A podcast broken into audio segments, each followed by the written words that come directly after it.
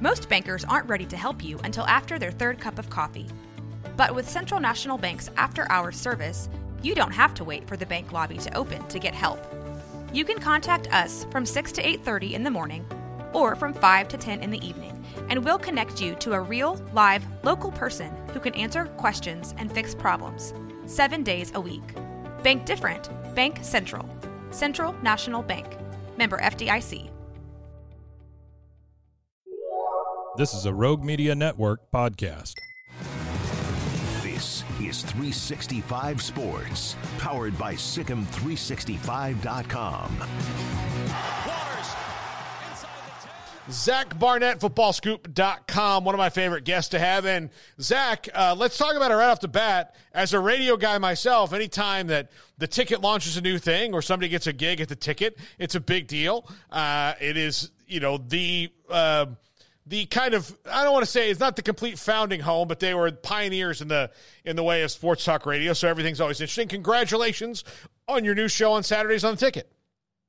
Thank you very much, Paul. I appreciate that. You know, I've been uh, I've been listening to the Ticket for close to 25 years now, and so to to be a, a small part of that team is honestly it, it, it's overwhelming. So the fact that this is actually happening has been a dream come true. So, how can people listen to that show if they want to? I mean, we have a national audience; they can tune in and stream it. So, let them know where they can find it. Yeah, so we're on ten to noon uh, Central Time, obviously, uh, on days when uh, SMU doesn't play at eleven. So that, mm-hmm. that's the asterisk. Mm-hmm. But we'll be on ten to noon uh, tomorrow. Uh, you can listen to us on the the Sports Day DFW app. Sports Day DFW. You download that, and you'll be able to tune us in live. There you go. Uh, and Zach, uh, there's this is schedule wise, and I know that in prepping for your show tomorrow and, and doing columns this week, you know that this is not the week that next week is, which is it's it's like an all you can eat buffet of unbelievable games next Saturday uh, that we have. This week is more of a we'll call it a transitional week in the schedule. Uh, so naturally, some of the the stories that pop up are kind of ridiculous, like the sunglasses thing, or kind of more interesting in we talked about early. Uh, Jalen Milroe not going to start. Tyler Buchner is against USF. Where do you think Nick Saban is on this? Because I don't think he has a panic meter like everybody else does, but on the concern level of how this season's going to to go. Um, I, I I don't think Nick is concerned at all. I think I think he to continue coaching with how rich he is and, and how full his title case is, you have to love, you know, I'm going to borrow one of his words, the process and, and getting into the, the, the dirt and the grime with every team and, and seeing what problems arise and, and solving those problems. So, you know, I think a, a season like 2019 where they didn't make the playoff, but you had to navigate to his injury was probably more satisfying or just as satisfying as 2020 when they, they mowed everyone down to the national championship. So that's a long way of saying I think uh, I, I think if if Tyler Buchner goes out and plays well, he'll be happy. If Tyler Buchner does not go out and play well, um, he'll roll his sleeves up and continue tinkering to find a solution. Um, if Buchner doesn't play well, uh, I, you could maybe see Jalen Milroe back in there. Uh, no one seems enamored with Ty Simpson, the former five star that's been there a couple years. Now, uh, Dylan Lonergan, I'm sure I'm saying his name wrong, the true freshman, seems to be the most talented uh, quarterback in, in Crimson right now, although it always seems to be the case that everyone falls in love with the freshman quarterback. Uh, so I guess we'll have to wait and see there. But I, I think this is a I don't think he's panicked at all, and I, I think he has plans on plans on plans if it doesn't work out. Do you think that the transfer portal has nibbled into the SEC more than maybe even their coaches expected? I think that's fair. Um, I mean, you look at, uh, you, you, know, it, it's easy to say, well, um, the, the, the SEC, it's a warning sign because so many transfers are starting. Uh, but the Pac-12 is thriving, and just about every uh, good quarterback in that conference is a transfer. So I don't think necessarily the fact that they're playing transfers is the problem. It's just they they didn't seem to get any of the good ones. Like Graham Mertz basically lost his job at Wisconsin. Uh, Payton Thorne, uh, I guess, was a starter at Michigan State, but wasn't ever. You know, he didn't exactly light the world on fire. And he had uh, Keon Coleman. Daniels. Yeah, uh, they didn't get Keon Coleman exactly. Keon Coleman's a, a Seminole and not a not a not a Gator, not a Crimson Tide. Uh, Jayden Daniels, I think, is is pretty good. To, so the, the best quarterback in that conference is probably KJ Jefferson. So I guess in that light, it's not surprising that they're underperforming. Uh, the Jay Norvell Deion Sanders sunglass fight, uh, which here's why I think it's silly for Jay Norvell. He is trying to beat Deion in his own game. And if it works, then I'll back off what I've said all week and say, hey, great move. You distracted Deion Sanders. But this seems to have worked out. Deion can take lemons and make lemonade out of them really, really well. And I don't I don't know what Jay Norvell was thinking. So where's where's your stance on all that? Yeah, it, it seems like if uh, the writers had written this line for him to prop himself up to look like a fool, because I can't imagine. Uh, I mean, this is just the most kindergarten thing to try and get under Deion's skin. He he wears his hat and sunglasses too much. Like that's the the lamest attempt at, at smack talk out there. I'm sure there's there's lines that he could have said to actually get under Deion's skin if that was his goal. Um, you know, there, there's questions about how much does Deion really care about his players? Is he in this for himself? You know, is he going to be gone from Colorado at the first opportunity?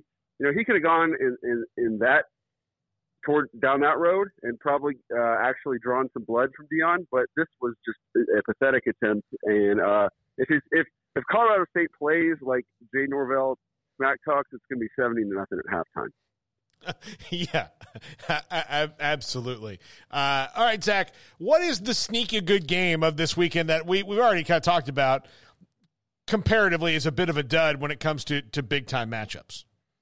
Yeah, I mean, I, I heard what you said at the start, and you're, you're absolutely right, Paul. And it's especially a dud in this area because everybody had big games uh, last week. So basically, everybody's taken this week off except for uh, TCU Houston. But uh, uh, the game that I'm going to have my eye on that I probably wouldn't otherwise is, is K State, Missouri. I know everybody's down on Missouri because they barely beat Middle Tennessee last week, and K State looked really good uh, against Troy and, and a really solid win by almost 30 points. But um, if, if I if I'm taking one upset, it's, it's Mizzou over K State. Mizzou's been really good at home, really good against the spread at home.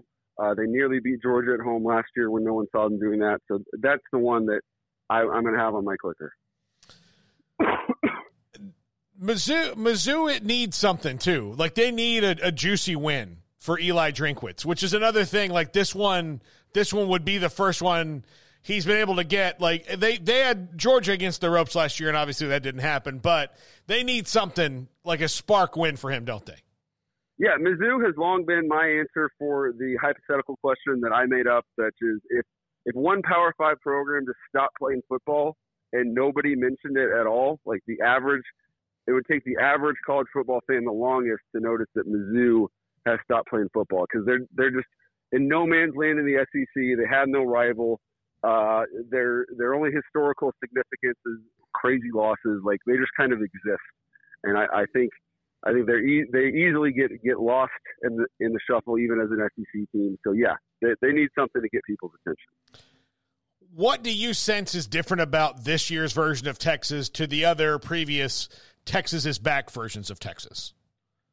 Uh, I mean, I think it's they got really good players and really good coaches, and they have a lot of veteran players uh, that have been playing for the same coaches for three years now. Um, so I, I mean, I think you could chart how many times since 2010 has any single position had the same coach for three years in a row, or the same coordinator for three years in a row, and it probably hasn't happened. And I mean, Steve Sarkisian's the best offensive coordinator they've maybe ever had. Pete Kwiatkowski is the best defense coordinator they've maybe ever had, and they have 12 guys that I think are going to at least be in NFL training camps next year. Not to mention you know, you know, guys that could be first round picks down the line like Kelvin Banks and Anthony Hill, and you know, not to mention even then Arch Manning. So I mean, they they've got really good players and really good coaches, and they've got a system in place, and they've got belief, and the, the strength coach has been there for three years now. So it it it's it's surprising only if you haven't been paying attention. You know, um, the um, the saying uh, goes, "You can make chicken crap into chicken salad." They were doing it the other way you know, when it came to recruiting for a long time. And yeah, I remember like before the draft last year, just seeing kind of the stat of like the play, teams with the most players in the league. And for a long time, the Texas Longhorns would be on that list. And there were just so few over this decade of them where they just had, they just weren't getting guys drafted, especially the last few years of Tom Herman. That now, like you mentioned, that they've got 12 guys are going to be on training camp rosters next year. That is not something that they were able to say during the, the darkest days of this of this skid. No, I, I think if you trace back to, to 2010, it was you know the, the last years of Mack he was constantly changing coordinators and changing philosophies. They, were changing presidents, changing ads, changing coaches, and you know they've got a president on board that's going to be that you know is all in behind football and is going to be there a while. The, the board chairman's all in on football, going to be there a while. They got one of the best ads in in the uh, country in Chris Del Conte. They, you know, year three under their head coach Year three, same offensive system. Year three, same defensive system. Year three, same strength and conditioning system. And they've recruited really well. And so, uh, if you're recruiting well, but you're ch- constantly changing things within the building, you know, it's going to lead to higher attrition, higher misses. Um, so they've got a foundation in place that can allow, you know, the players that they've recruited to, to actually thrive and uh, live up to their billing. Zach Barnett, footballscoop.com. Zach, this has also been a week where, and we had John Brice uh, on the other day talking. He's done a great job for you guys covering the, the Mel Tucker situation. Um, that's been going on. Um, you know, that is, that is such a, a really, I mean, there's so many things about it. Like, it was dumb for Mel Tucker to get involved in it. Um, it was Michigan State, once again, handled this about as poorly as you could. Mark Dantonio is back, even though they seem to forgot why he retired in the first place, which was because of things like this. Um, what is the future for them if they don't get out of their own way? Um, that's a great question.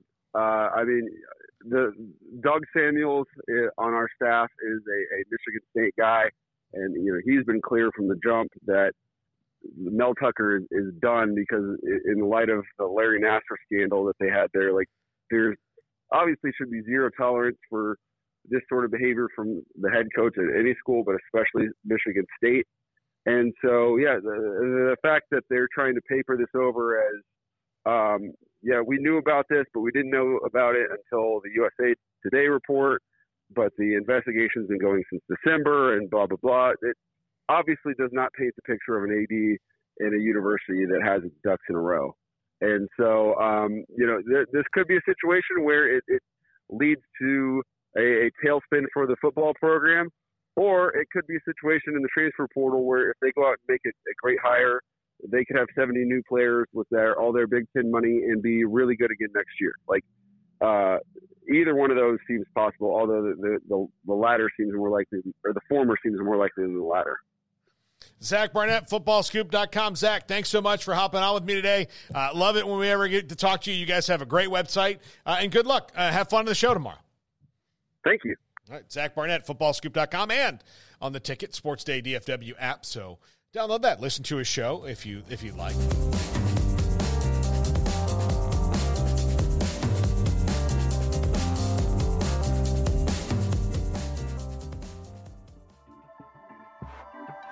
This has been a Rogue Media Network production.